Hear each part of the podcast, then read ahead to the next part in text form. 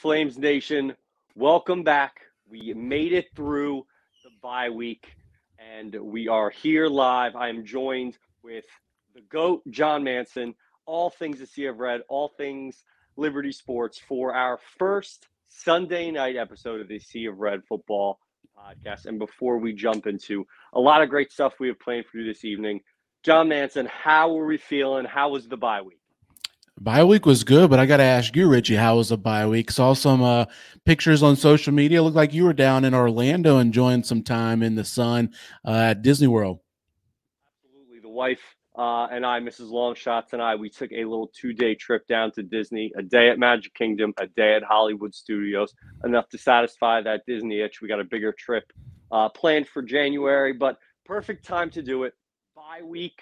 Uh, not a massive college football slate. There were some good games going on, but overall, a, a great time to get away. We're going to have a lot of Saturdays in the fall. Uh, in October opened up because of the midweek games coming up. We're going to be jumping into all of that tonight. But we we, we had a game week ago from yesterday, uh, faced off up against FIU. John, you were down in attendance. Uh, I was actually in Atlantic City for the game, uh, watching from a water park. Uh, so I'm gonna I'm gonna kick it all over uh, to you, John. Give us that breakdown. Give us that review. Refresh our memories with the last time we got to see our Liberty Flames in action. Yeah, I mean, it was a game that I was a little nervous about going into. FIU had won three straight games and and uh, was playing with a lot of confidence. Had a, you know, they have a true freshman quarterback, started three straight games, and, and uh, they've really turned it on since uh, he took over. And Liberty went down there, and it was homecoming for FIU, and they had, you know, the party going on out in the uh, in the parking lot with uh, all the tailgates and stuff, and looked like they were having a good time. But I mean, Liberty jumped right you know, from the get go. Got the opening kickoff, went down, scored a touchdown. Kaidon Salter had a beautiful pass. Coach Chadwell called it his best pass of the season so far when he kind of dropped it into to Bentley Hanshaw there for the nine or 10 yard touchdown score to take the lead. Defense forced a three and out. Go back down. Treon Sibley had that long touchdown catch and run for I think it was 68 yards. It's 14 nothing before the alums are even in the in the seats and in the stadium.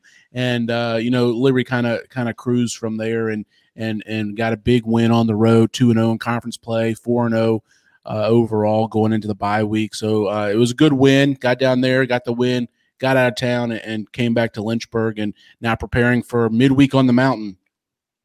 Absolutely, midweek on the mountain. Super excited for that. Uh, ton of great guests we have uh, in store this evening. Uh, we have offensive coordinator Willy Korn. We have Kyle DeArmon and a special guest picker. So definitely be on the lookout uh, for that this evening. But John, talk about some of the other Conference USA action. Uh, we were not the uh, we're not the only team uh, with a bye this week, but there were some uh, Conference USA matchups going on, which I was surprised that not every Conference USA team had a bye in the lead up to October and a lot of the the, the weekday games. But uh, as you can see on the screen, we have a little bit of a breakdown, and that that Liberty number is a little bit higher than a lot of our Conference USA counterparts. Uh, Western Kentucky bouncing back after that loss to uh, Ohio State. But look at us, John.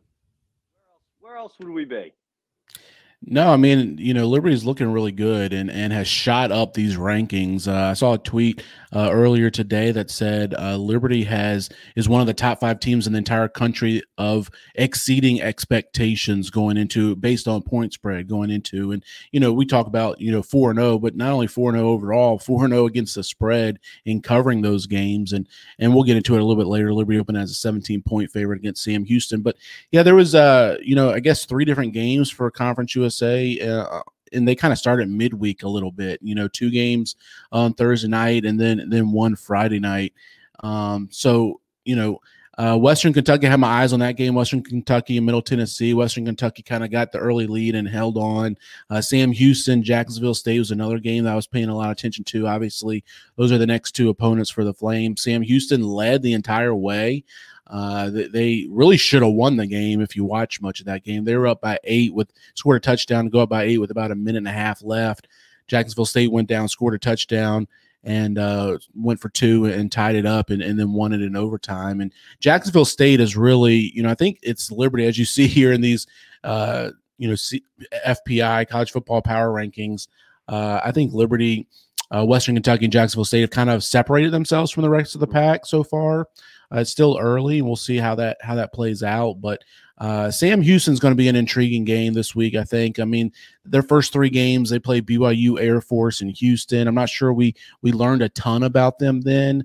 Uh, and then they they had their first game against the Conference USA like uh, team, obviously against Jacksonville State this past week, and and like I said, really should have won that game. So uh, some more intriguing matchups coming up this week. But um, uh, also Bowling Green, it's not in Conference USA, but Bowling Green got a nice win. Uh, they upset mm-hmm. Georgia Tech and really dominated that game. Won by uh, I think it was ten points or something, but was, the margin was further than that, uh, really. But so that that helped Liberty strength the schedule a little bit.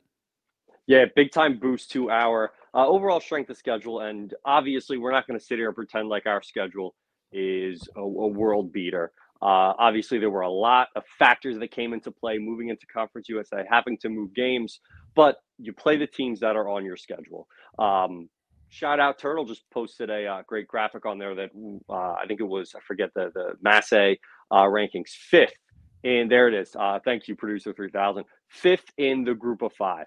Uh, John, what are your thoughts on that? Where do you think we compare uh, to some of the other group of five teams so far? Because that has been the big debate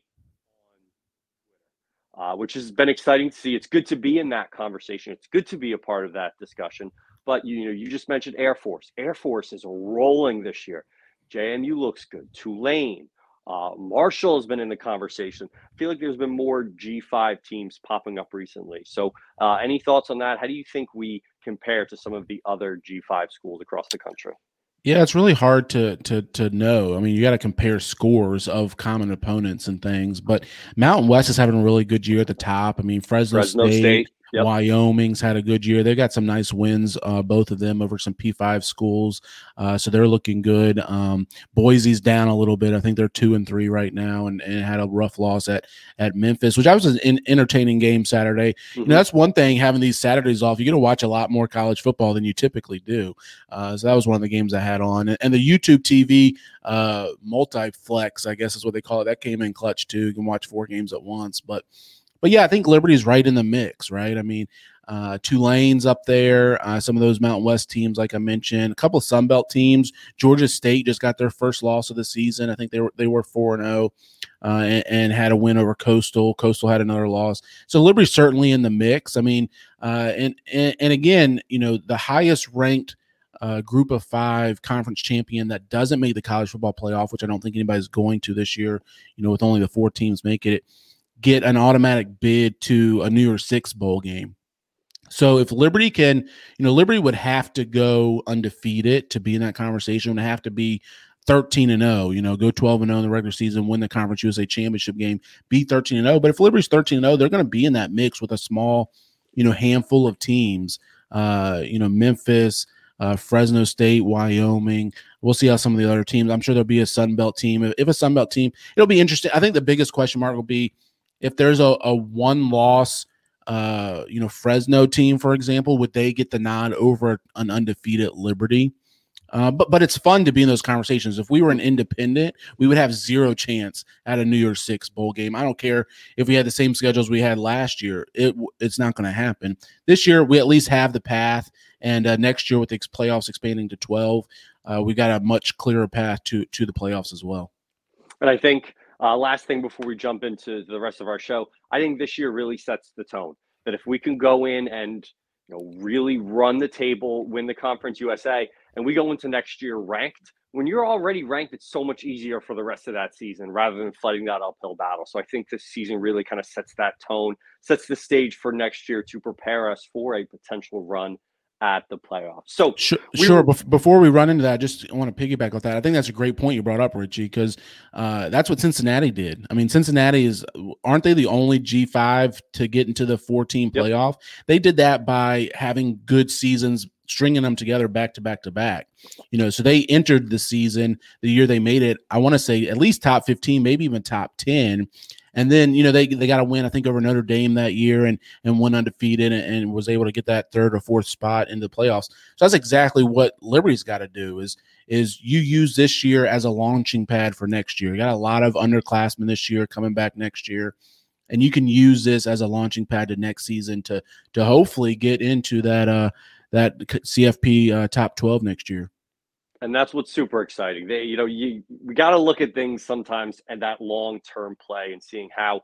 Uh, yes, we're playing for the season. The season's super important, but what we're doing now and the things that are taking place, all the work that are, the, the coaches are putting in, are setting Liberty up for long term success. And we were lucky enough to chat with one of those coaches uh, this past week, offensive coordinator Willy Korn. We got a chance, John, myself, uh, and him to just talk all things Liberty, talk about his transition here to Lynchburg, talk about the offense, talk about Kaidon Salter, and all that stuff. So we are going to kick it over to him. But first, we are going to have uh, a quick little ad from a longtime supporter, Jason Porter.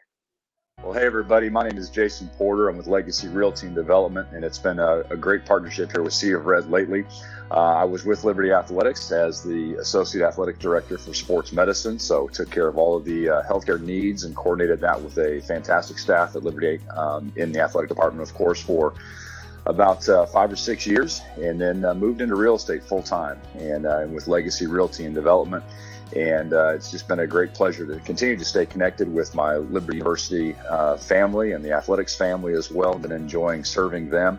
Uh, a lot of the um, graduate assistants and some of the staff that I hired has come back now and has uh, been using me for residential services, which I really appreciate. But certainly do residential real estate as far as buying and selling of homes, of course. And then also uh, we have a strong commercial presence as well. So commercial real estate, um, obviously, very very different animal than is residential. But uh, whether it's buying and selling commercial uh, properties or uh, just the leasing of properties, we can help with that as well. So it's uh, been a great uh, opportunity to service our commercial clients as well. And then certainly on the investment front too, a number of um, folks who have discovered the power of passive income through real estate and investing in real estate with rental properties or fix and flips, those kind of things. And so great joy to um, to serve my clients in that capacity as well. The uh, other thing that I would add too is just a very, very full Rolodex at this point of contractors and subs and just different professional contacts that I've made through the years. So if I can ever provide any of those folks to you when all of a sudden you need a plumber or an electrician or a contractor to build your deck, whatever, I'd certainly be glad to give you access to that Rolodex and those references as well. Because a lot of times it's not exactly who you know, it's uh, who you know that knows how to do the job well. And so I would be glad to provide those services for you as well. So, love Flames Nation, love taking care of um, my Liberty uh, family. And if there's ever anything I can do for you, my contact information is all right here on the screen. And I would love to be uh, a service to you and yours. Thanks so much.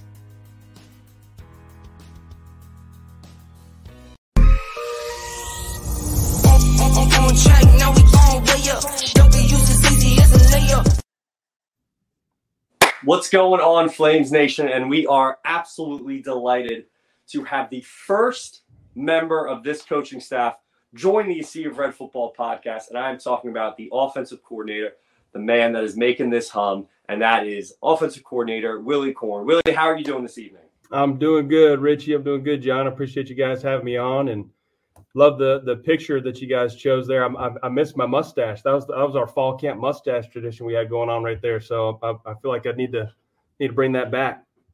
I'm, I'm my, wife would disagree with that though. hey, you, you can't argue with tradition. I'm a big playoff hockey beard guy, and I can tell you that if the coaching staff starts growing out any sort of facial hair, you will have a large contingency of fans on Twitter that are going to be all in. So uh, just keep that in the back of your mind as we uh, go through October. But jump right in. Uh, coming to Lynchburg is a, a huge difference from Conway, South Carolina. I don't need Chat GPT to tell me that. But how has this transition been for you and your family uh, making that trip to the mountain?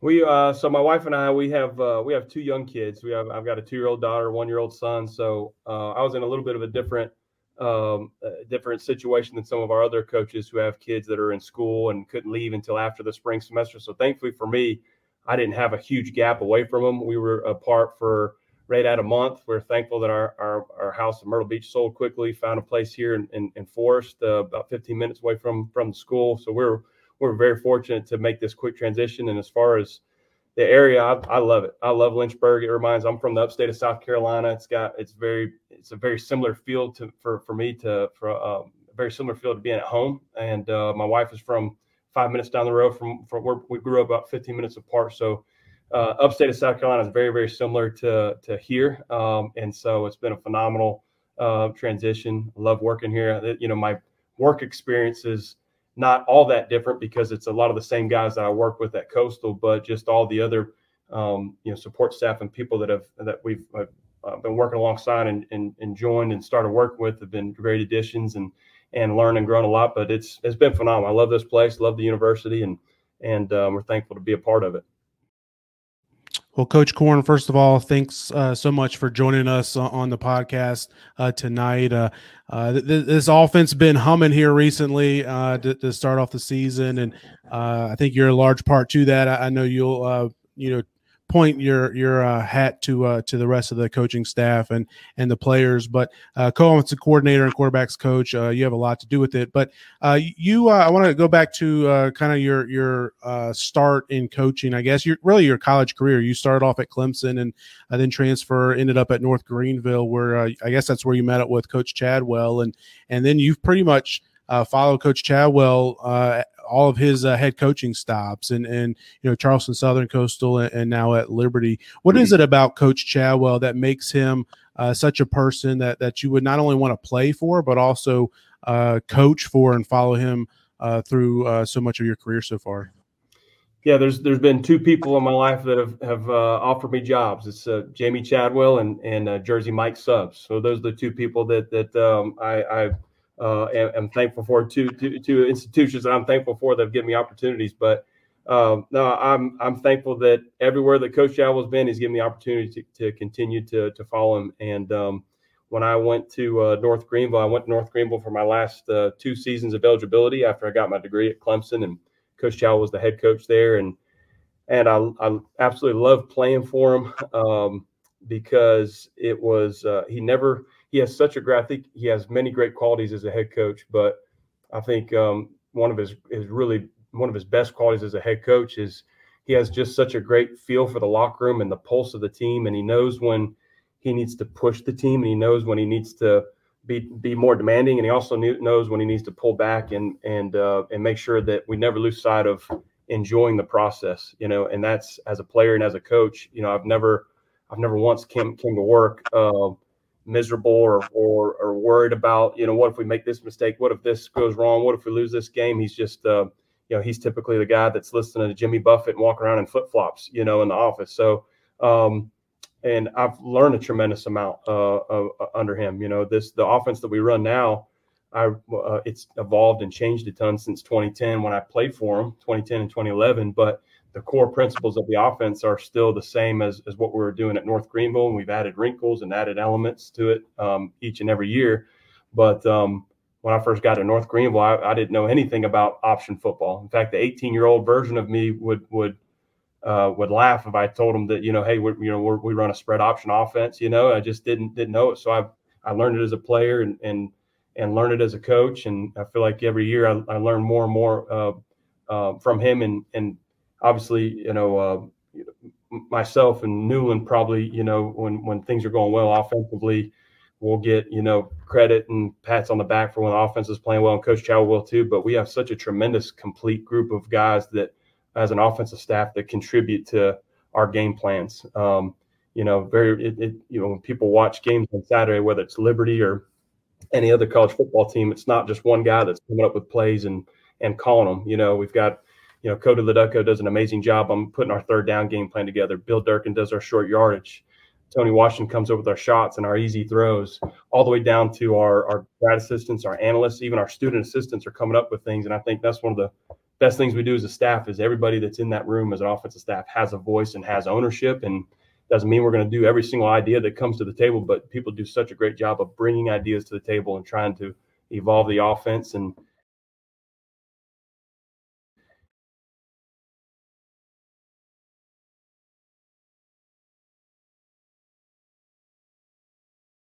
and then it's our job, myself and Coach Isaac's job, to make sure that we're pushing the envelope and and trying to be innovative and put wrinkles in, but also not doing too much to where our guys can't just play fast and react. And I think when you watch us play, we're playing we're playing very well right now.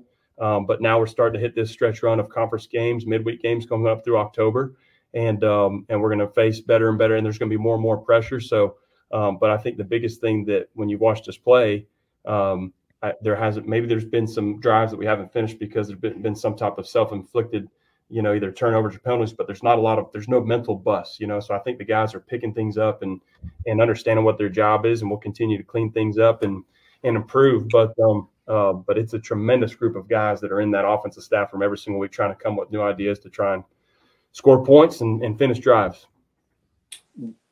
Excellent answer. I had no idea that Coach Chadwell was a parrot head. Uh, rest in peace, Jimmy Buffett. Uh, definitely uh, shout out to him and all the fans out there. Now, you mentioned the offense evolving, and we've really seen in college football those classic triple option schools, Georgia Tech, the service academies, shift away from that triple option. And, and you mentioned that as well. Talk a little bit about you know how you've had to kind of change that coaching philosophy, the play calls, moving uh, kind of not away from that, but kind of uh, adding different, like you mentioned, wrinkles to the offense. Mm-hmm.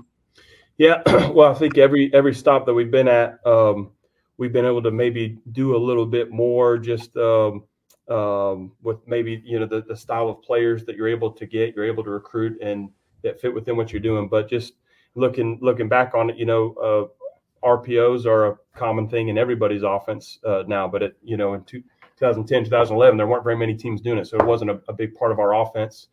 And really, during our times at Charleston Southern, 2013 through 2016, it really wasn't a big part of it. You know, maybe we started doing a little bit towards the end, but really, when we got to Coastal Carolina, what we wanted to be able to do was still keep our identity as being a, a spread option football team, but uh, which which that's what we were, and we still had you know play action shots built into it, all looking the same, but we didn't really incorporate as many easy throws and RPOs to try and get the quarterback the easy ones, you know, to get them into a rhythm when defenses are giving you soft coverage and you can take that six yard hitch, taking some pressure off the offensive line and building those in, but not building them in to where you have two or three separate game plans and two or three separate um, things you're trying to do, trying to all blend those in, you know, your RPOs, your play actions, you're moving the pocket all those blended in with the core run principles that you're already carrying. I think that's that's what we are able to achieve at Coastal Carolina. Um, and obviously, we had tremendous players and um, tremendous support there during during our time there that that we're able to execute it. You know, it's one thing for us to be able to come with ideas and draw on the board. It's it's the Kaidon Salters going out there and execute and making the plays that, that, that make it happen. But I think that's where we took our, our really big step. Um, during our time at Coastal Carolina trying to incorporate more RPOs, more quick game, just easy throws to get the quarterback into a rhythm, allowing him to be um, very efficient from a completion percentage standpoint, get him into a rhythm with easy throws, and not just ask him to. We're, we're still going to take our shots. You've seen you've seen that with with us offensively.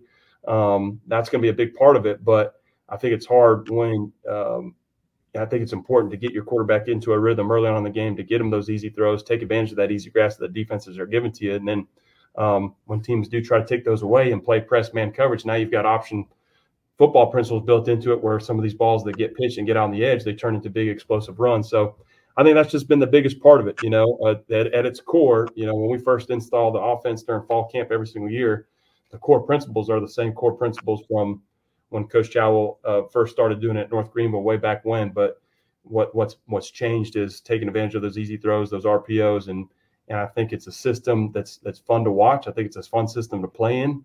It's a fun, it's a system that can beat you in, in, multiple different ways.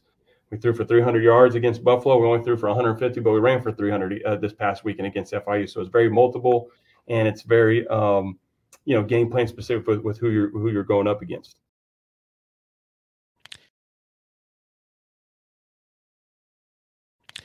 And you mentioned Kaidon Salter there, and, and I think all Liberty fans, you know, saw flashes of what uh, the potential that he had last year uh, in some of those games. You know, most notably like Wake Forest and and uh, some others. But uh, you know, since you came in December January time period and, and kind of gotten to know him and uh, you know see i mean we see as fans we see what he does on saturday uh, but we don't see the behind the closed doors what's he, what he's doing you know sunday through friday you know. Uh, wh- what have you seen and what what has you know maybe he done that's impressed you the most over these past what eight nine months that, that you've gotten to know him? Well i think the the first thing that comes to mind with Kaidon is he he absolutely loves football. He is he is filled with joy when he is playing, uh, and and even if he's not playing, just being around the game, being on the practice field, he is filled with joy when he's out there. Know, we, that's one of the things we. I love our quarterback room because they're so supportive of each other, and uh, it was a tight quarterback battle between all those guys in those rooms, but they've been just they've handled it so well and, and with such um, maturity and being about the team, and so it's been a, a, a just a, a, unbelievable room to be a part of. I'm very thankful for the attitudes that we have in that room. But I can remember one time during fall camp, um, I can't remember if it was JB or Trey, but somebody let us down on a touchdown drive um, during one of our scrimmages, and you know, Kaidon is is like you know jumping up and down and sprints down to celebrate with them. That that that matters, you know, because I think your teammates see that and they notice that and they, they realize it's okay. He's not just a, about himself, you know, and I, I could say that for all the guys in our, in our room. So I'm thankful for that. But you see that when he plays, um, obviously it's easy to be joyful when you're, when you're having success and playing well. Um, but I think he, he loves to compete. He loves, he loves the game of football. That's, that's evident when you watch him play and you watch him practice. But I think the biggest change with him has been, I think during spring practice, um, I think he was under the. I, I, think his mentality was, you know, I'm, I'm, I have the talent, I can do it. I don't think he necessarily put enough time in to to prepare himself mentally, and that's what we talked about after the spring. You know, you're you're very talented, but your talent is not going to allow you to win the job because it's not just based off of your physical gifts. You have them, but that won't overcome not knowing where to go with the ball, who's your check down, and understand your protection checks, all those things. And and he completely changed himself after spring ball when we had that meeting. And I said, hey, this is what we need to see from you. He has been a totally different person. He has studied and studied and studied and studied and studied all summer, all fall camp, and it showed up during fall camp. And that's how he was able to push those guys and end up evidently uh, uh, ultimately winning the job because he cut down on those mental mistakes. He cut down on the turnovers during fall camp and and you knew the talent was there, but what he needed to understand was it wasn't his physical gifts that was going to win the job.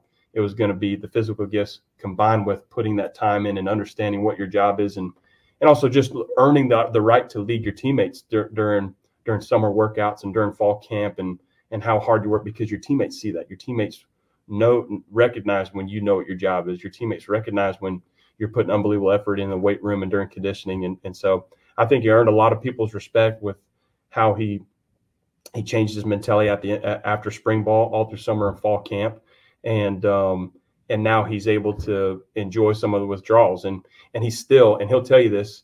You know, he got Player of the Week last week for FIU. He was pissed off when we when he walked off the field. He was pissed at his performance because he knew that I, I, need to play better. I can I can make some of those plays that I, I can't turn the football over, and um, it's great to learn some of those things in a win. And um, but he's still, man, the ceiling's so high, and I'm so excited just to continue to to grow with him and and and to see him improve because man, the, the he's still just scratching the surface. It's been he's been some made some amazing plays, but he's going to continue to get better and better and better if he will maintain that starving, hung, hungry to to win the job, hungry to compete mindset that he's that he's had since the end of spring ball.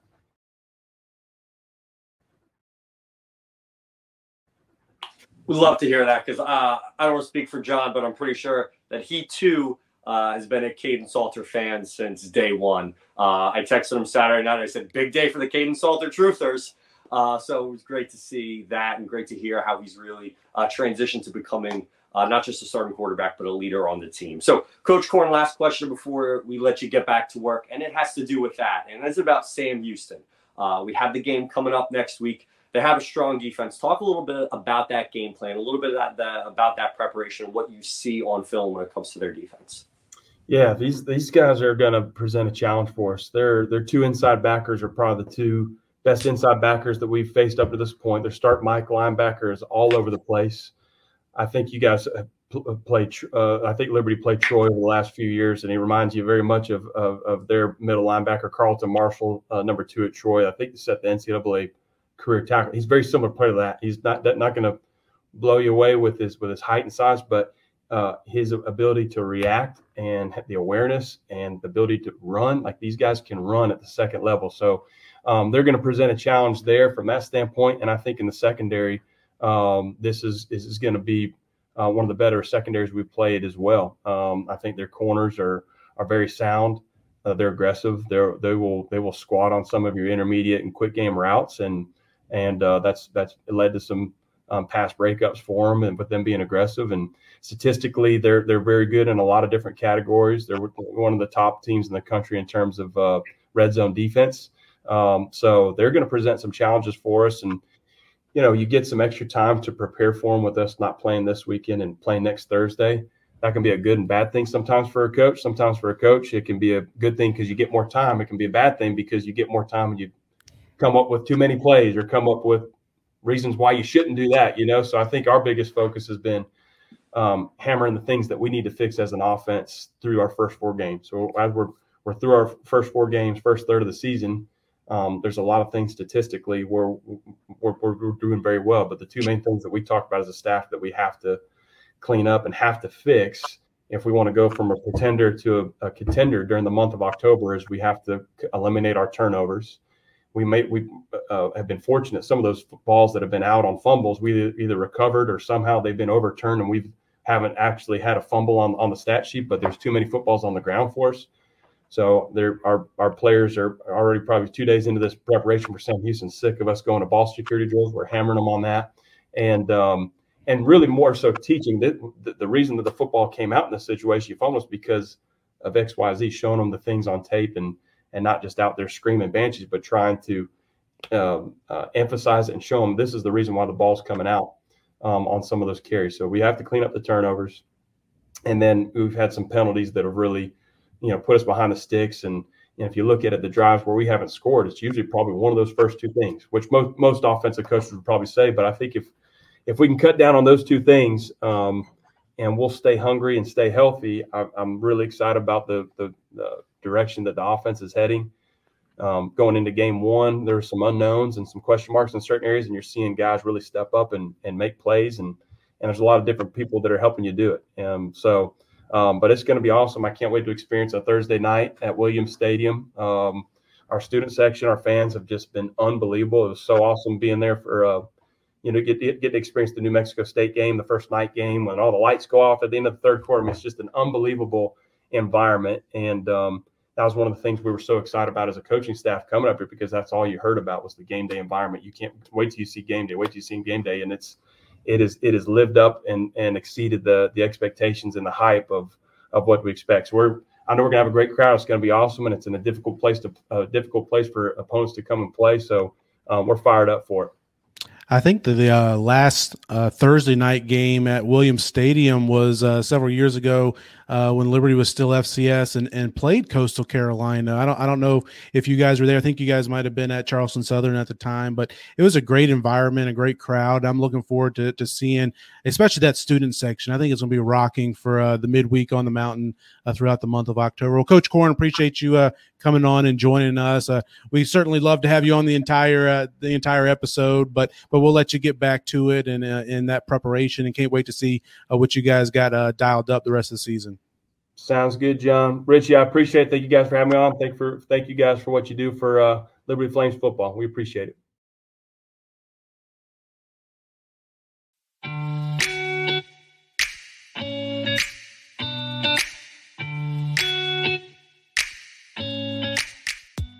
What's up, guys? It's Zach, and we are back with the Liberty Sports Recap, bye week edition. Let's get right into it. Women's soccer beat Sam Houston State 6 0 um, for their first ever win in Conference USA play. They did fall to New Mexico State 2 0 for their first loss of the season. They are 11 and 1 on the year, 2 and 1 in conference play, and will travel to FIU next Saturday. Men's soccer with a perfect week going 2 0, defeating Chicago State 7 1 and Houston Christian today 3 1. Liberty men's soccer is 7 2 on the year and 2 0 in the Ohio Valley Conference. They'll face Chicago State again, this time in the Windy City on Thursday.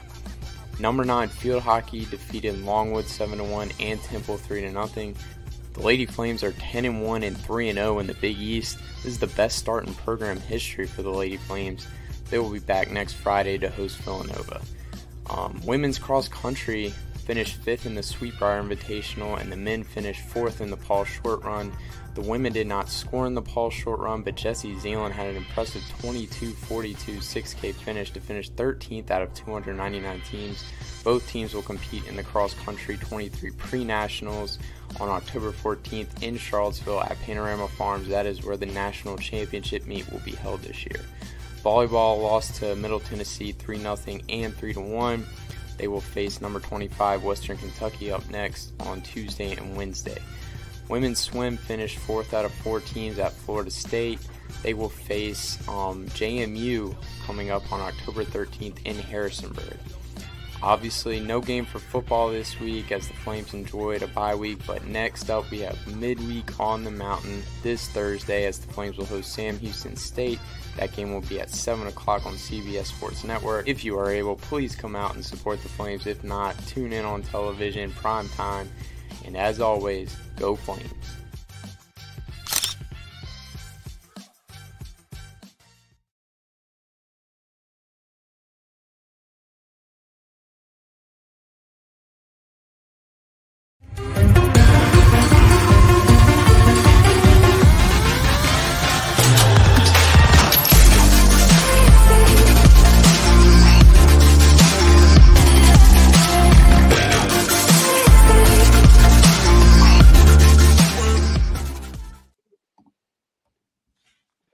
Would like to welcome on our gambling guru this season, CT.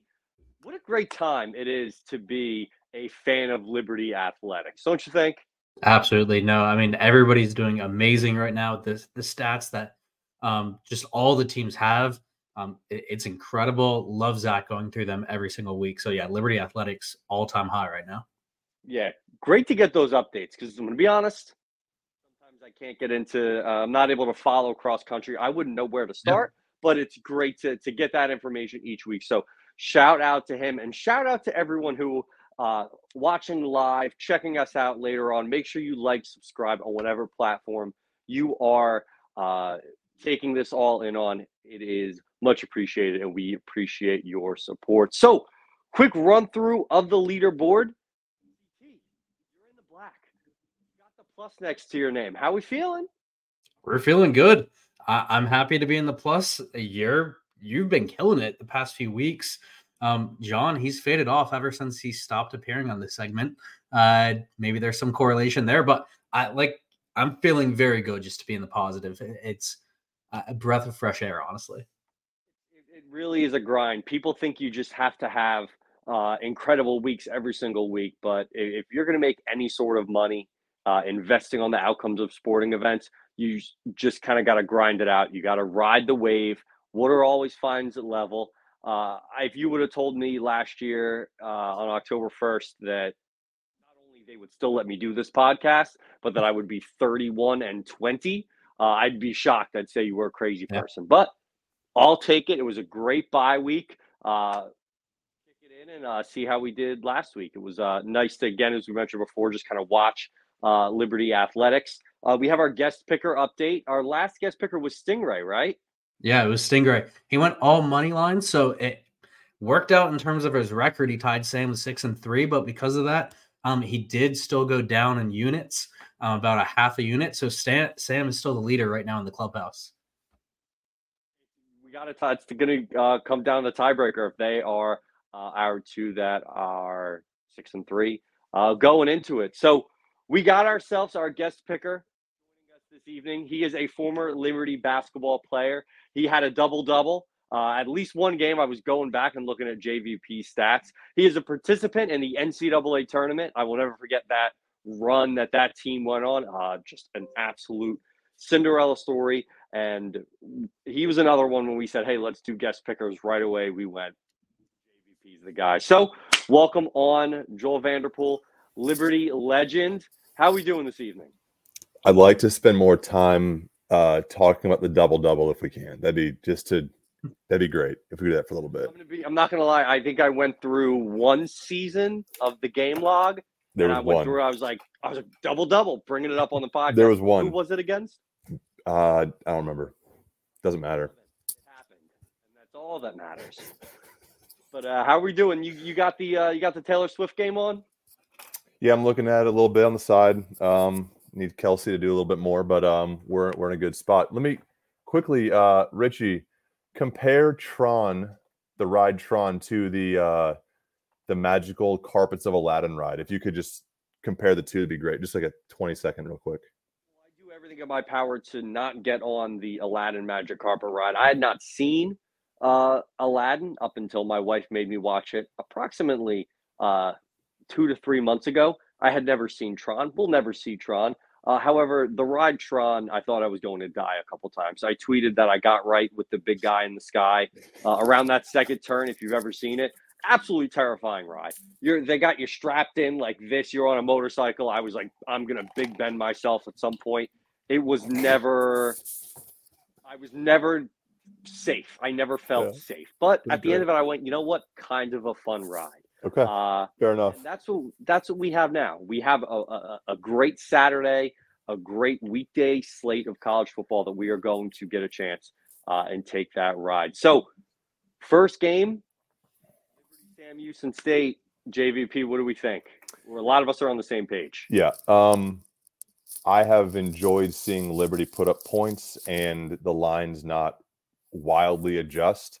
Um, recency bias. Sam Houston State did put up 28 on Jacksonville State, who's two and one.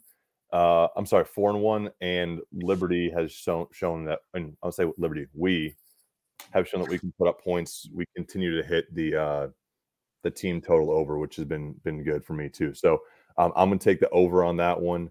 Uh, I just I'll I'll take the the minus 17 as well, but in terms of my picks and how it relates to this show, gonna stick with the over. I'm all in with you. I thought that was uh, shockingly low. CT, you're only one that's Yeah. uh, willing to jump in on the Liberty side here. Give us your thoughts. So here's the deal. There's been two times this season that I'm pretty sure all of us were on the over. Um, at least probably three out of four of us. Both New Mexico State and FIU. Both times there was basically no scoring in the second half, especially the fourth quarter. We all got burnt. Um, so at this point, I was like, you know what? Especially seeing all y'all on the over, I was like, let me take Liberty. One, that I feel better about that, and two, maybe that'll be a, a good favor for you guys as well. So that that we're not all on the over. Um, that being the case, I'm going to be taking Liberty team total over whatever that number is, um, and, and I can see it being something where it's like 40 to seven or something like that, and, and still goes under. So um, give me the Flames minus 17. Thank you for those uh, good wishes, CT. I appreciate that. Yeah. Yeah, of course. Positive vibes here. We're just uplifting each other. We don't need any negativity. Uh, next, this is a weeknight game. Uh, another weeknight game. Jacksonville State, Middle Tennessee State. The under uh, alongside uh, CT and JVP. I have no stats to back this one up. This game, you just see the names of those teams. You see that this game was on a weekday night, and it, I'm like, it's going to be 17 to 10 late in the fourth quarter. Uh, I know JVP hit me with some stats uh, this afternoon, so I'm going to kick it over to, you- to to you. What are your thoughts here? Uh, hate this game. Cannot get a read on it. I'm going midweek under because more often than not, that feels right. And 54 is not a crazy number. So I feel comfortable with that given how poor of a read I could get on the game. CT, I pre- your numbers guy. I'm I appreciate you kind of co-signing that because I was hoping that you would say that. Yeah, I mean, to be fair, there's no numbers behind this from me either. Um, considering the lines come out at 2:30 and we have a couple hours to make our picks, um, there was just nothing there. But I mean, if I am going to think from numbers, like 54, right over 54, 55 is typically like the most key number with totals. Um, that's like the most common occurrence in college. Um, and so when you think about it like that, I would think this game is going to go under as opposed to over um, that key number. So yeah, eh, that's my cosign. That's the best I got, but we're on it together. So If you're here for the analytics, clearly this is not segment for you. Uh, judging by the last game, uh, I don't know. Week one, Richie. I don't know. Week one, CT came in hot with a number and a justification for every single one, and I said, "I'm intimidated by. I'm already intimidated by being a, a guest picker up against CT. So the fact that I haven't really strayed too far, and in the first game he really kind of threw us under the bus, like this is about as good as I could have expected. nothing better than when you like a play and someone else gives you the the validation of, yeah, you know what, I like that too, and you're like, you know what, double the bet. Like I'm uh, I'm all in on it even more. And, and here's the other thing: no matter how many stats that I had, I still went like one and four, like the first four weeks of the season, every single one. So I mean, throw all that out the window at this point. Like I'm doing whatever I can. Elsa said the past is in the past. Clean slate across the board. New Mexico State. Did they suspend Pavia, or is he playing? I think he's playing. I think so. Not I haven't seen anything to New the contrary. Did you hear about that? On the the logo of New Mexico. That was that was the quarterback. Okay, so one of my bullet points for this game may be in jeopardy. Then I think he's playing though. okay, then we're fine. They, there's no rules out in New Mexico. We know that for certain. Um, so consensus game there. Uh, all time one of my favorite rivalries. Uh, it's not called the. It's not called the. They don't call it the shootout anymore, right? It's the Red River. Shootout part of it, yeah. Yep. Posh, posh. Texas, Oklahoma. Probably one of the first times in a while both teams are ranked in the top 15. I have no stats to back that up. Again, this is just flying off the seat of the pants. Uh, JVP, what do we think about Texas minus six? A lot of us on the same page here. Yeah, this is a buzzword uh, pick for me. You're going to hear me say quality win and neutral site. Uh, this pick is purely based on Texas having a very, very quality win, uh, and Oklahoma, frankly, doesn't to this point.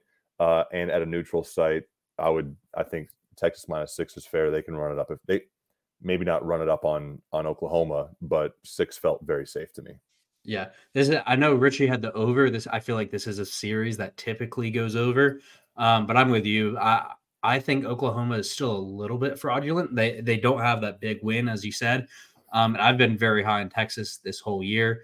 I think it continues. Maybe they slip up later on in the season, but in this game in particular, um, I think they take care of business. It could be close for a while, but I think they pull it out.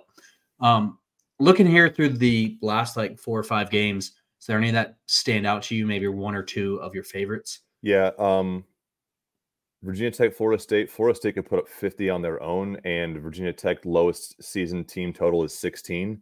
So I felt that was a pretty safe one. Uh, and then I really like Notre Dame a lot.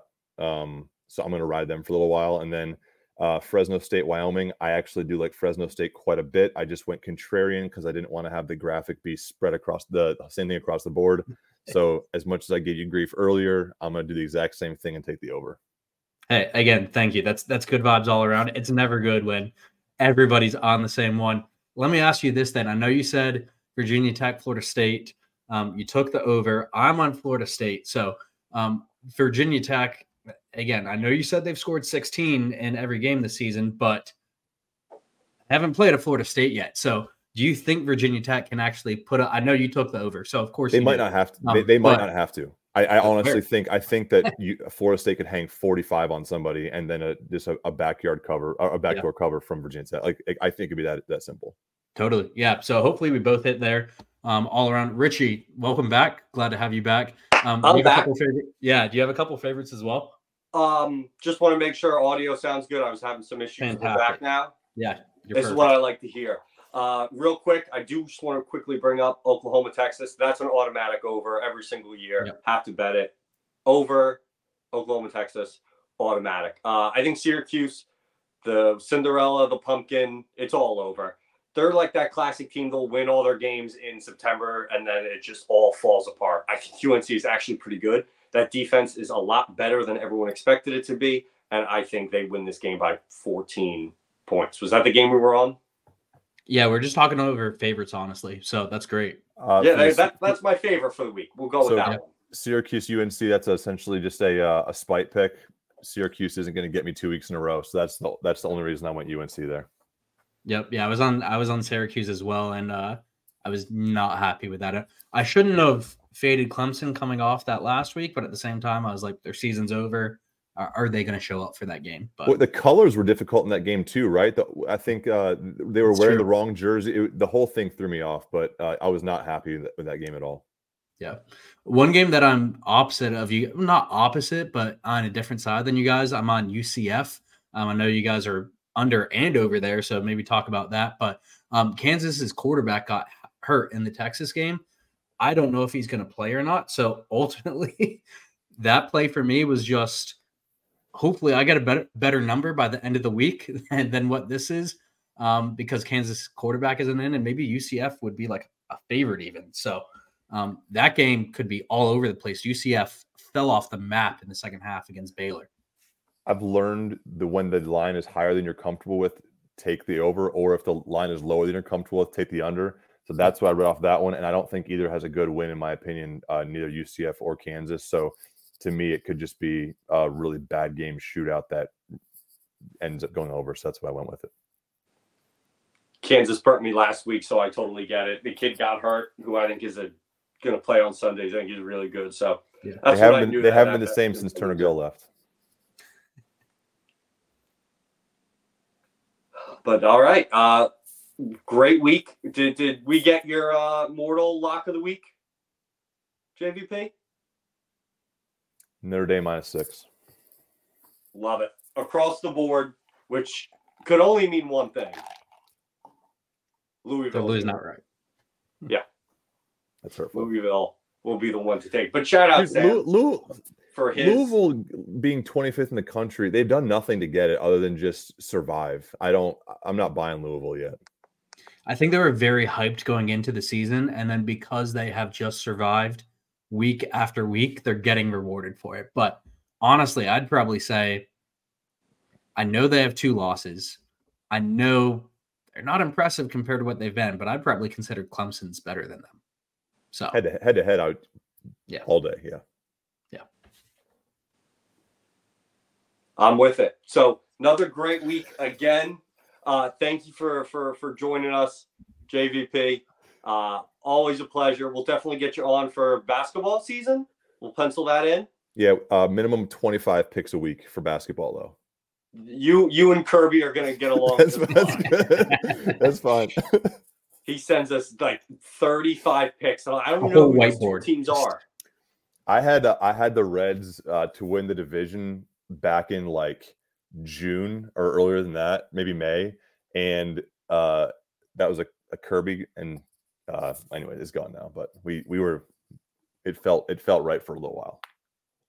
I was I was big time rooting for the Cubs. Uh, a lot there was some definitely some Liberty fans out uh, on the bird, pulling for for the Reds. I say Cubs pulling for the Reds. Uh, so, but again, like Liberty, they're setting the tone. Next year is going to be the big year uh, to make noise on that national level. But again, thank you so much for for joining us this evening. We're going to be tracking your picks, seeing how you do throughout all that. CT, you're moving in the right direction. I no believed. Doubt. I bought stock when it was at an all time low. So thank you again. Good luck this week. We'll be in touch on Saturday, I'm sure. 100%. Virginia's best and most flames-friendly coffee comes from Ironclad Coffee Roasters. Ironclad Roasting serves up their beautiful beans at two cafes in Richmond, where you can enjoy their craft roasted specialty beans from anywhere in the country by visiting www.ironcladcoffee.com. Place your order there, and it will be directly shipped to your doorstep. Whenever you find yourself in the capital of the Commonwealth, pay them a visit at one of the two cafes in the Richmond area. Ironclad's owners, the O'Rourke family, are proud Flames Club members and season ticket holders. And now they're pleased to sponsor the podcast from the CRA. Hop over to www.ironcladcoffee.com now to get your Virginia's best specialty coffee headed your way.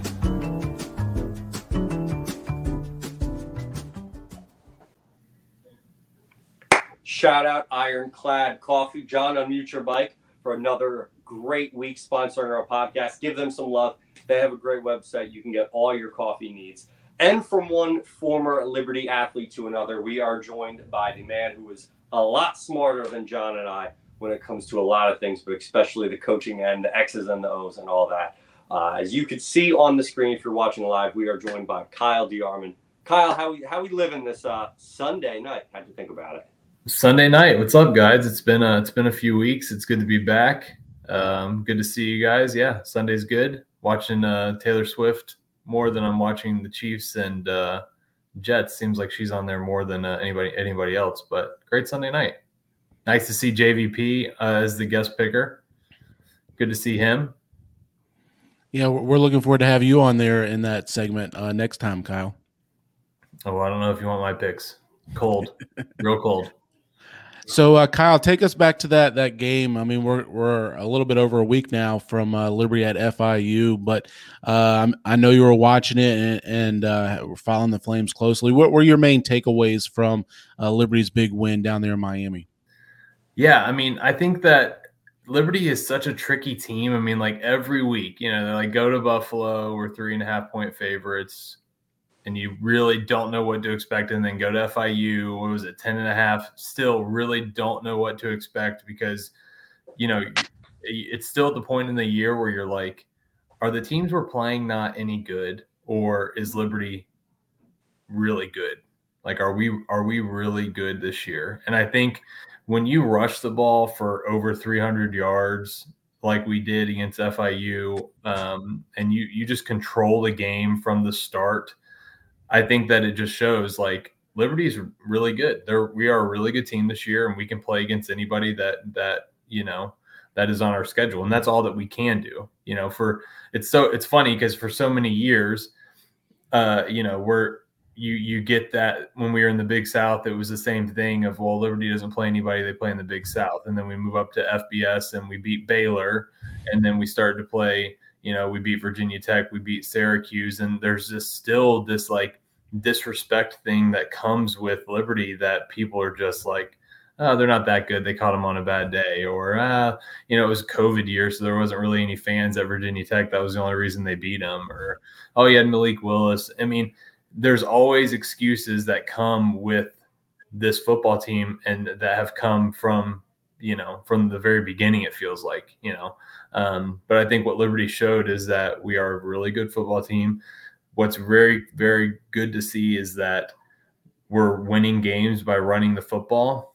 But when we have to throw the ball, we can. It isn't like a we run the ball, we run the ball, and then up we got to make a pass, and then you got to cross your fingers and hope that a quarterback can find a receiver and make a completion. I think that you know Quinton Cooley and Billy Lucas are very good. Like Billy Lucas is he is a dude. I mean, he is so fast. He has great feet. He was very impressive. That was probably my biggest takeaway from FIU is how good he is. So our backs, our backfield's loaded. You know, we got Bentley and Austin Henderson at tight end, and then Treon Sibley. He he has stepped up. CJ Daniels has started to get back. You know, getting back from injury takes a little while. Noah Frith has been consistent. You know, Bedgood is is a, a dynamic player that can take you know sweeps and um, you know, quick passes and take it to the house. And special teams has been playing well. So, you know, like I think that it's just it's a good thing to see that we just continue to progress and we continue to get better and and we're putting teams away faster and we're holding on to to to big leads and that was that was good to see. I think that was the that was one of the biggest things that I saw was like, man, we're up big, just put them away. Like, don't let them come back like other teams have, you know, scored late. Just like put them away. So all good things, all positive things moving into Thursday night Thursday night's game. Absolutely. So uh, one of the things that, that offensive coordinator Korn mentioned was about uh, Kaidon Salter and his growth and his development. Talk a little bit about that. Uh, you had the chance to coach him, correct? His first year, he was yeah. here. Uh, talk a little bit about that. He even mentioned how he came off and said, "Hey, I didn't even play my best game today. Still got conference player of the week, but uh, give us a little bit insight about that, what you're seeing, uh, you know, as, as a fan, you know, going from coaching him to, to now as a fan. Yeah, I mean, he just has matured. You know, I think that's uh, it's just for with any young kid coming from high school. You know, come from a big program in Texas, like he's the man there. He's doing whatever he wants to do. Like big time recruit, goes to the SEC. Like has a little setback, comes to Liberty, um, and has really just matured. I think uh, from the time that he stepped foot on campus to now. And I think that's what Liberty does um, to people is it helps you grow. And I think that's what makes the university so special is that um, it not only has the ability to uh, help you as a um, you know football player, but also as a man. I think what he's done is he's really matured as a man, and it's helped him in football. You know, it's been really cool. Um, football wise, I man, this I have a a K Salt story that talks about his ability. Like we were so Fridays back in the day, we would have Friday walkthroughs, and the scout team guys would come to give the looks for Friday walkthroughs, and so they weren't they were in some meetings, and then they would bounce out and go into the the indoor facility and throw the football around. So we roll out there. Um, this is his freshman year, and what everybody would do before we blew the whistle to get in the stretch lines is everyone would be throwing the ball trying to hit the crossbar. So if you know the crossbar is, um, you know, it's 10 yards obviously behind the um, goal line. And so everybody's throwing it from like the 30, the 20. This guy goes to the minus 30. This is a true story. You can ask anybody. Brendan Schlittler was there. You can ask anybody on the previous staff. He he throws this ball from the minus 30 and hits the crossbar from the minus 30. That's 80 yards in the air. It was the without like warming up. This is just like rolling out there and just like throwing the football with your buddies. He throws the ball from the minus 30 and hits the crossbar. It was one of the craziest things I've ever seen because I've never seen a ball fly in the air for 80 yards, but that's the type of arm strength that he has. And so, you know, that's the scary thing for defenses is like we saw the play against Buffalo when he threw it to uh, who was it to CJ Daniels. He just threw it over the entire defense's head. Those guys probably just let up because they're like, "There's no way this guy can throw it from the minus twenty to the plus twenty. Like he can't throw it this far," and he did. And so we go back talking about offenses and running the football, and then you have a quarterback that has a cannon like that that can, you know, make plays with his feet uh, and throw it over top of their heads. Like, you know, sky's the limit for K Salt. Sky's the limit for this offense. Yeah, it, it's a lot of fun. I, I, know down there at Miami uh, at at the FIU game, right after the game, we're outside the team locker room, which is where they had the you know makeshift uh, post game press conference set up for for the team, and sitting there waiting for Coach Chadwell to come out, and, and Coach uh, Willy Korn walks around the corner, and you know he's heading to the bus, and and you know I kind of go over and say, hey, good game, Coach, and that sort of thing, and and we got to talking about Coach uh, or talking about Kaidon and the first thing he said about Kaidon was, "We're just scratching the surface with him." And I'm sitting here thinking, man, this is a guy who's, you know, even at Liberty, 4 0 Liberty, who's not even receiving votes in the top 25 polls and hasn't even played a Power Five opponent or, or made any national headlines. He's already kind of, you know, getting some love, you know, deep, deep love for as far as, you know, far away from, uh, you know, a true contender. But for the Heisman, you know, and getting some national attention for some of his play. And and here's his offensive coordinator and quarterbacks coach saying we're just scratching the surface with them. Uh, it, it's amazing to hear that, and uh, it just makes you know, I, am so excited to see what the future holds for him and for this uh, Liberty offense.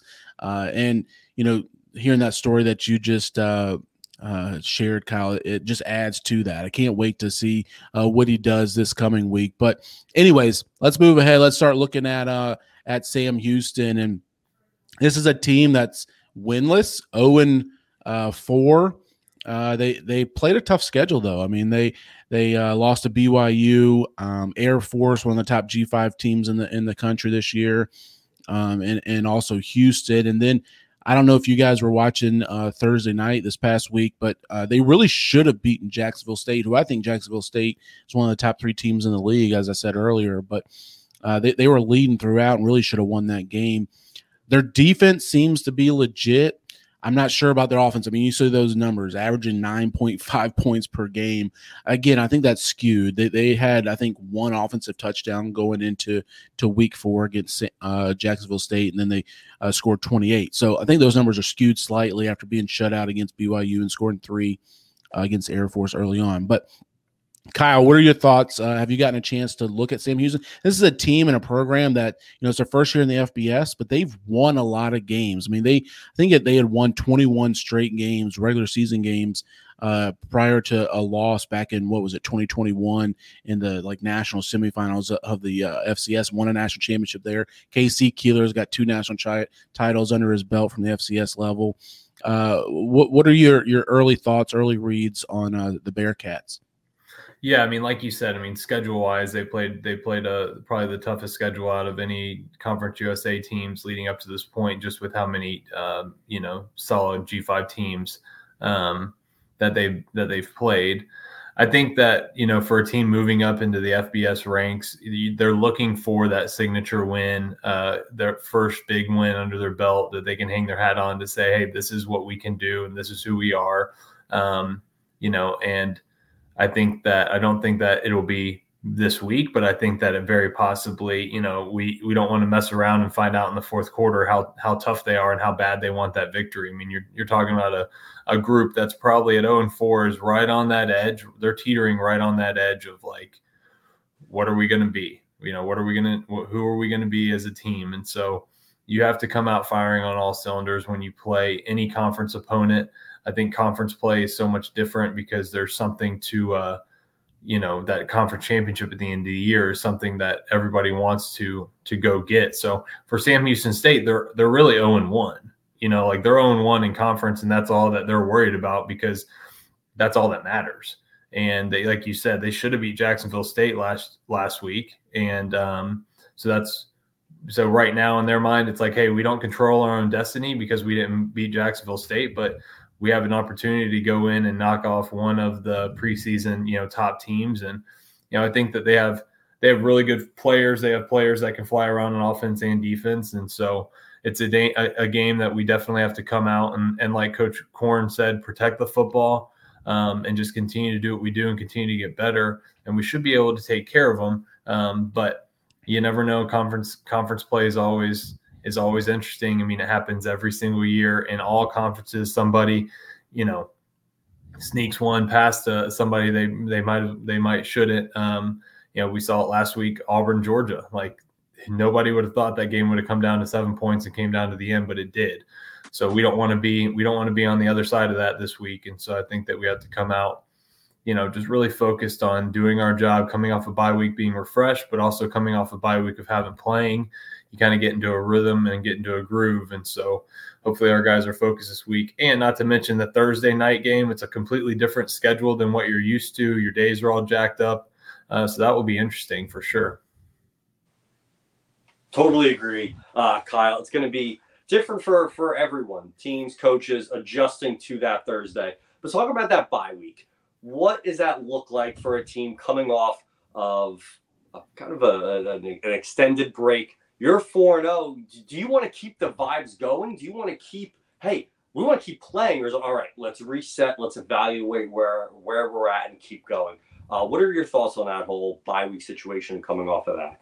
Yeah, it's interesting. I mean, I've been on it on both sides where, I mean, I think one year at Liberty, we didn't get a bye to like week 10 or something like two years ago. John, you, you probably remember better than I do. I mean, it was like, it was brutal because we were just, we were just, you know, barely getting to the bye with bodies and trying to get guys through it because it's really a time for your body to rest and to get guys healed up. You know, a, a shoulder injury, an AC sprain, you know, a knee tweak, an ankle injury. You know, when you have that bye week to rest it, it really, really helps. So I think that we've hit it at the perfect time. You know, after week four, uh, we have one conference game under our belt, give the guys a little break, and then move into that conference play. Um, and what's nice about it, you know, is that we we have that a little, you know, that extended bye, but it also gives you the ability to, like I mentioned before, get on that midweek schedule.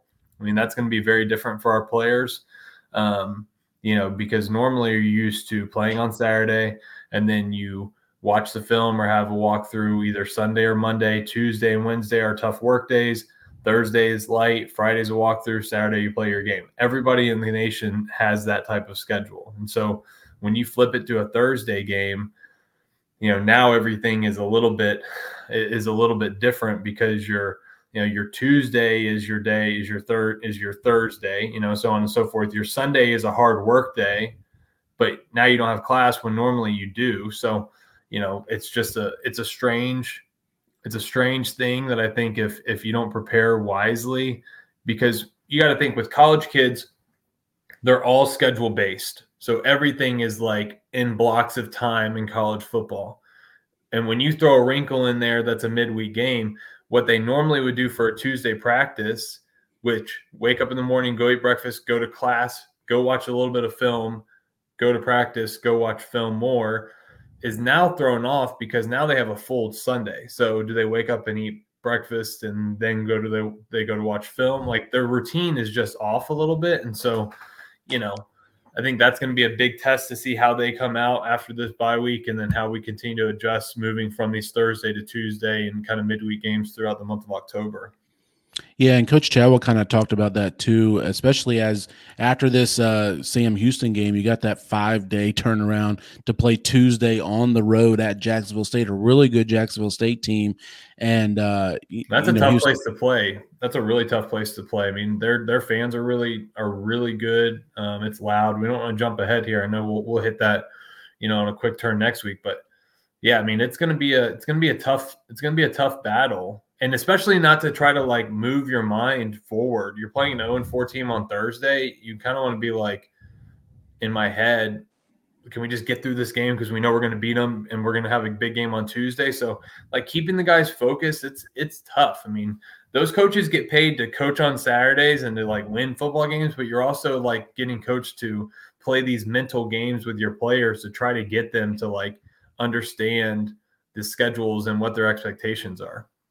Yeah, and you know it, it's kind of funny. Maybe maybe take us through a mindset of what a coach is trying to tell a team because this this could be you know a prototypical uh, trap game, if you will. I mean, Liberty is a 17 point favorite playing a Sam Houston team that that really has nothing to lose. I mean, they're 0 and 4. Nobody's expecting them to win. Nobody's expecting them to to do anything. They get to 0 and 5, 0 and 2 in the conference race. They're probably might might be easy for them to pack it in, and Coach Keeler kind of loses them. And then Liberty, I mean, even as a fan, as somebody who follows this team so closely, all I can think about is that quick turnaround afterwards, going on the road against a really good Jacksonville State team. How does how does the coaching staff try to keep the team locked in and focused? Because this is a team, Sam Houston's got some talent, and and they can come in here and and make things close. And then you know the fourth quarter, and again they have no pressure. All the pressure's on the home team, and we haven't seen this Liberty team, we haven't seen Kaidon Salter this year in one of those pressure packed environments. I mean, what's going to happen when uh, Liberty's got the ball, they give give it to Kaidon with four minutes left in the game, and you need to score to go down there and win, especially if you're a big favorite. And hopefully, we don't see that Thursday night, but we could. Uh, how, how does the coaching staff? What do they do this week to to try to warn against looking ahead and looking past his opponent? Yeah, hopefully, hopefully you don't have to. I mean, hopefully uh, the players are mature enough not not to. I mean, you're not you're not talking about it at all. You don't even bring up like, hey, don't look ahead. You know, I mean, you don't you don't even you don't even throw that into the air to let them be like, oh, if they're telling us not to look ahead, what are you know, should we should we be worried about something? You know, so so you don't you don't mention that. I think it's just like it's day by day. It's a, it's you're continuing the same things that you do on a daily basis. And you show them how good Sam Houston State is. And you know they're a everybody in college football has the opportunity you know they all have the same amount of scholarships. They have the same amount of scholarships as, as we do. They have transfers. They have good players. And anybody can get caught if they're not playing if they're not playing their best football. And so i think that you just continue to push uh, us. And I think what Coach Chadwell and and those guys do is it's all about liberty. It's we're not worried about anybody else. We're only worried about ourselves and how we can continue to get better. And that's the cool thing is that we haven't hit our stride yet of playing our most complete game. And so there's things that you can continue to improve on a weekend and weekend basis. So uh, I think that as long as they just continue to try to get better, then and we worry about ourselves, then we should continue to see the results that we're seeing on the field continue to see Kaidon play better, continue to see the the offensive line just churn out those those rushing yards, those two running backs, big plays over the top, then continue to see the defense just quietly dominate. I mean, I say quietly, they're leading the country and in, the nation in, in interceptions and takeaways, but like there's not any like player on the defense that you're like, we have the best player in the nation you talk about Liberty defense, it's like 11 players at all times that are playing at a high level. And that's a really cool thing to see, too. I think the consensus is that this is has been one of the most complete Liberty teams. I know I mentioned it two weeks ago, but when you look at the fact that they're shutting team t- teams down on defense, the the offense is able to do it in the air, on the ground.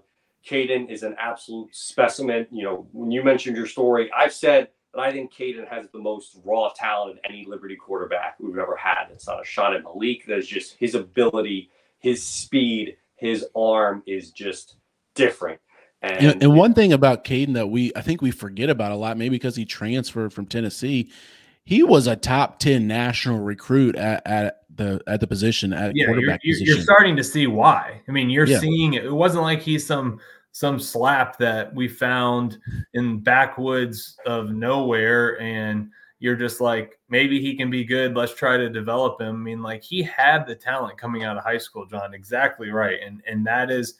You know, that's why those guys are ranked that high coming out of high school. And that's why it's really tough for Liberty to get that like those players right away. Luckily, we are able to get him, you know, and like you know the previous staff was able to say hey you know let's have some conversations with his family. Let's see what's going on. All right.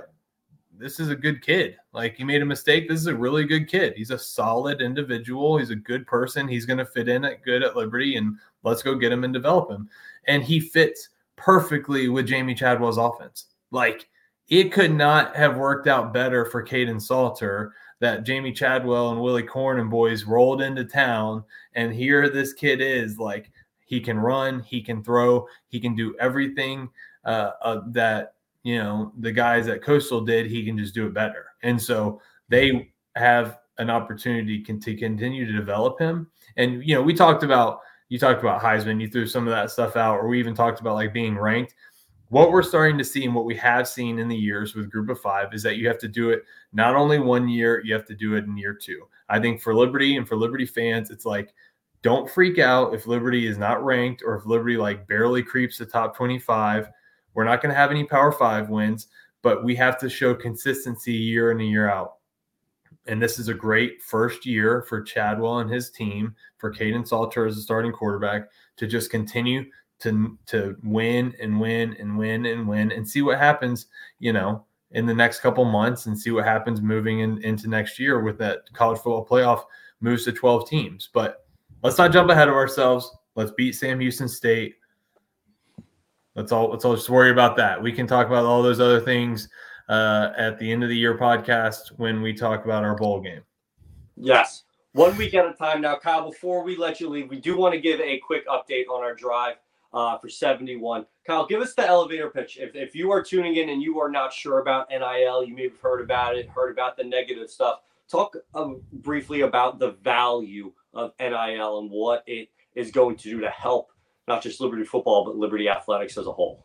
Yeah, I mean, NIL is going to drive the success of college football athletics. It just is. It, it is where we are at currently in the state of college athletics. And I think the benefit that we have at Liberty is we have something built that Chad and John have done such a good job of building something that's sustainable. And so this is something that is easy and is it is sustainable that is not only going to help football, but it's going to help out all of our athletics. Um, we've seen the benefit that it's already had in the offseason of football, being able to retain some players and being able to go out and help some players get to Liberty. It's been huge. And so, what we need to continue to do is just build on that momentum. And this drive for 71, you know, it's 71 monthly subscribers that support Liberty um, student athletes through the NIL fund. It's an easy way for people to get involved to say that, hey, I support Liberty through NIL fund and whatever whatever financial um, you know level that is for you that makes sense for you and your family. But just a great opportunity outside of a flame outside of Flames Club that you can get involved in um, to really make an impact for our players. Because trust me, I was there as a college athlete prior to NIL. So was JVP. It sucks. I mean, there's not many things. We didn't even have training table basketball those guys were eating out every meal because that was part of their scholarship. We got to go to the riot and we were starving. And so it's probably why we lost a couple games in the Big South Conference. That's either neither here or there. But anyway, help out NIL, support your athletic team, support the guys, you know, give them a little something extra on the side. Um, and yeah, let's get to 71. Yeah, thanks, Kyle. Appreciate you uh, giving that shout out. We're, we're help us get to halfway. We're, we're at about 29 of the 71. Help us get to halfway. Push us to uh, over 35, 235 and over 35 uh, this week. And, and you can join as low as $10 a month. Uh, and, and, that goes straight to uh, Liberty athletes. But thanks so much, Kyle, for joining us. Uh, Richie, any any parting shots as we wrap this podcast up? No, as always, it's so great to come on and chat about Liberty Athletics and Liberty Football. I'm sorry that I had some technical difficulties uh, during our Liberty line. I think I had some issues with my mic or my AirPods. We'll blame it on the Mickey Mouse, right? We're, we're, we're gonna blame it on the ears. If you noticed uh, during that segment, uh, I, I closed my window because I realized that I had the the Chiefs game on. I was I trying realized, to watch the reflection in the window. And I'm like, uh, the last thing I want is for this whole thing to get flagged because I'm, I'm streaming NFL content. Goodell's going to just come beating down my door. I've, I've, threatened him on Twitter before, so I would not be shocked if I'm on a list somewhere in the NFL offices in New York, and this is, you, this is what they need. Richie, you've kind of made me a little bit of a Raiders fan. I was watching uh, the Red Zone here this afternoon, and I was I don't want to get on tangent because I know things aren't going well in in uh, in Las Vegas, but I was pulling for the Raiders there this afternoon, and that was only because of Richie Longshots, a big Raiders fan, and they were doing it with a rookie quarterback. I thought they were going to come down and, and, get that game tying touchdown, and Unfortunately, threw the interception. We don't need to get in there, but you have made me a closet Raiders fan. I I appreciate that. It was a tough game. I have very little expectations. However, it is all fine and good because at the end of the day, Liberty is 4 and 0. So as long as one of my favorite football teams can be competitive, and I think we got something uh, going pretty good right now on the mountain uh, in Lynchburg. So, John, any parting parting thoughts? Go Flames. Let's get this win, get to 5 and 0 and 3 and 0 in conference play. Thursday night, everyone going to the game. Have fun. If you're on the fence thinking about going, do it. Go to that game, pack that stadium out. It is going to be all over television and it's going to be all over social media. So let's show the nation what Flames Nation is able to do. So, as always, I'm Richie Longshots, joined by John Manson. Stay hydrated, stay blessed, and we'll see you next Sunday night. Next Sunday night? Next Sunday night. Thank you.